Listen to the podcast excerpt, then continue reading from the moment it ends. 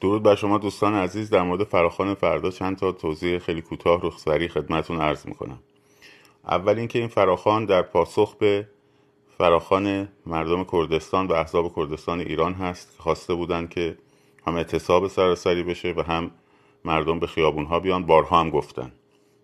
بنابراین اینکه حالا صبر کنیم یه هفته روش کار کنیم دو هفته روش کار کنیم یه بحث دیگه است.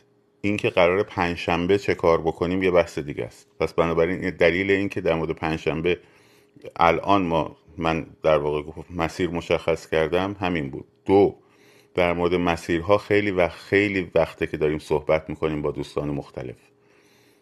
دیدم دوستان دیر دارن عمل می‌کنن. بنابراین اگر دوستان دیگر آمدن مسیرهای موازی دادن به شرطی که کنارش اتوبان نباشه مثلا مثل میدون هفته تیر که به اتوبان مدرس میاد می‌خوره بهش که از اونجا خیلی راحت نیروهای سرکوب میان داخل میدان. مسیرهای موازی شرقی غربی و شمالی جنوبی رو حتما رعایت بکنید اونا رو هم می‌تونید فالو بکنید در واقع دنبال بکنید هیچ اشکالی نداره. نقطه پیوست فراخان چهارراه ولیعصر میدان ولیعصر از بالا و از شمال از شمال و جنوب و از شرق و غرب. اون نقطه مرکزی است. سوم استراتژی که خیلی خیلی خیلی مهمه. استراتژی شما تا وقتی که جمعیت بزرگ میشه مثل کاری که در جنبش سبز ما می‌کردیم باید سکوت باشه. شعارم نمی‌خواد بدید. تا وقتی که جمعیت بزرگ شد در پیاده روها شلوغ شد و ریخ توی خیابون. اون موقع دیگه جمعیت که بزرگ شد اون هسته اولیه تشکیل شده. در مورد محلات چهار. در مورد محلات خیلی کارا می‌تونین بکنید. محلات خلوت میشه وقتی این حرکت شروع میشه. بچه که تو محله ها هستن می‌دونن باید چی کار کنن. پس قضیه ترکیبی است. هم این راهپیمایی در واقع هم بحث محلات که بچه ها خودشون در جریانن می‌دونن باید چی کار کنن. بنابراین این مقوله مسیر مشخص به معنی مرکز مشخص لزوما نیست. چندین محله بین میدان امام حسین تا میدان آزادی وجود داره.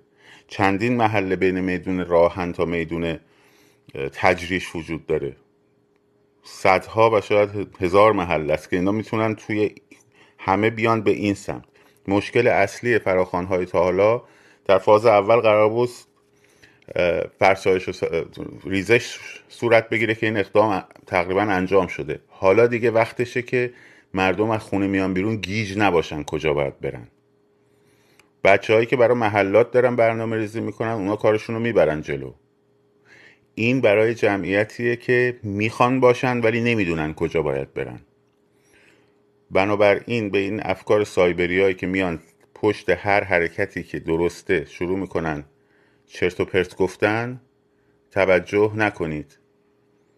این مسیر مشخص شده به خاطر اینکه بدونین کجا باید بیاین. چرا باید فردا بیاین؟ چون کردستان خواسته که فردا بیاین.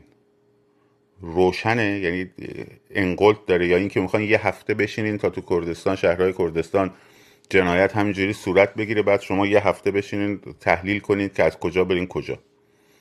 این ضربتی اگر موفق شد که چه بهتر و بعد بدونید وقتی جمعیتتون میلیونی شد باید چیکار کنید؟ قبلا رو گفتم بهتون شعار و اینا رو ما کار نداریم خیلی. با بوق و شعار کاری نداریم.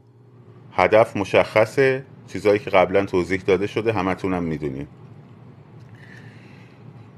اگر هم تشکیل نشد من چیزی خواسته بودم که باز روش کار می‌کنیم همینجوری اعلام می‌کنیم اعلام می‌کنیم اینه که مسیرهای مشخص هر روز. مسیرهای مشخص هر روز. شاد سرفراز آزاد باشید. به امید پیروزی پاینده باد ایران.